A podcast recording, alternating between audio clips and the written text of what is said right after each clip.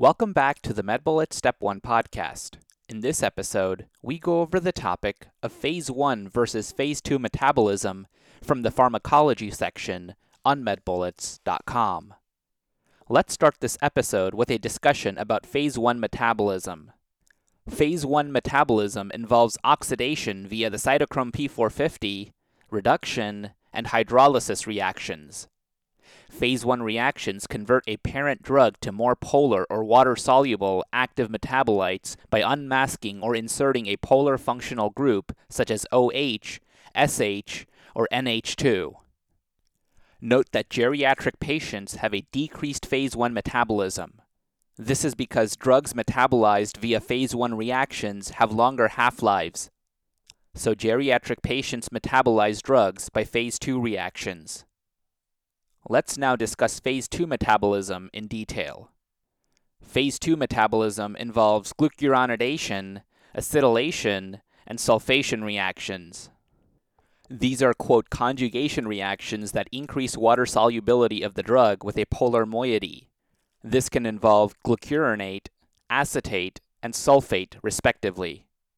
Phase 2 reactions convert a parent drug to more polar or water soluble inactive metabolites by conjugation of subgroups to OH, SH, and NH2 functional groups on a drug.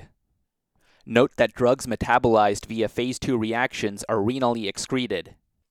Note that patients deficient in acetylation capacity, also known as slow acetylators, may have prolonged or toxic responses to normal doses of certain drugs because of decreased rates of metabolism.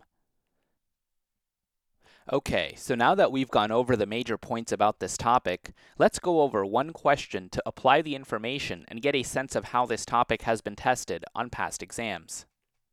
A 72 year old man presents to the emergency department with a one hour history of bruising and bleeding. He says that he fell and scraped his knee on the ground. Since then, he has been unable to stop the bleeding and has developed extensive bruising around the area. He has a history of gastroesophageal reflux disease, hypertension, and atrial fibrillation for which he is taking an oral medication. He says that he recently started taking omeprazole for reflux. Which of the following processes is most likely inhibited in this patient? 1. Acetylation. 2. Filtration. 3. Glucuronidation. 4. Oxidation. Or 5. Sulfation.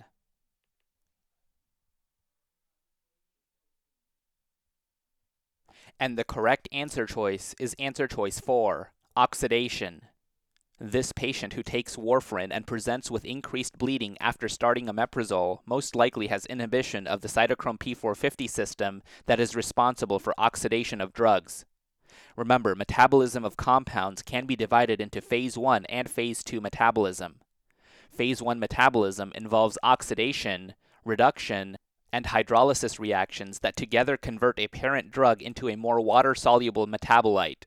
These reactions are performed by the cytochrome P450 complex, which can be inhibited by a large variety of compounds such as isoniazid, omeprazole, metronidazole, and grapefruit juice. Warfarin is a classic example of a drug that is metabolized through phase 1 metabolism. In contrast, phase 2 metabolism involves conjugation reactions such as acetylation, glucuronidation, and sulfation. Let's now review the incorrect answer choices. Answer choices 1, 3, and 5 are incorrect because acetylation, glucuronidation, and sulfation are all examples of phase 2 metabolism rather than phase 1 metabolism. Answer choice 2, filtration, is incorrect because filtration is a process by which the kidney clears active drugs either in a modified or unmodified state there is no reason to suspect that this patient's kidney function has recently changed.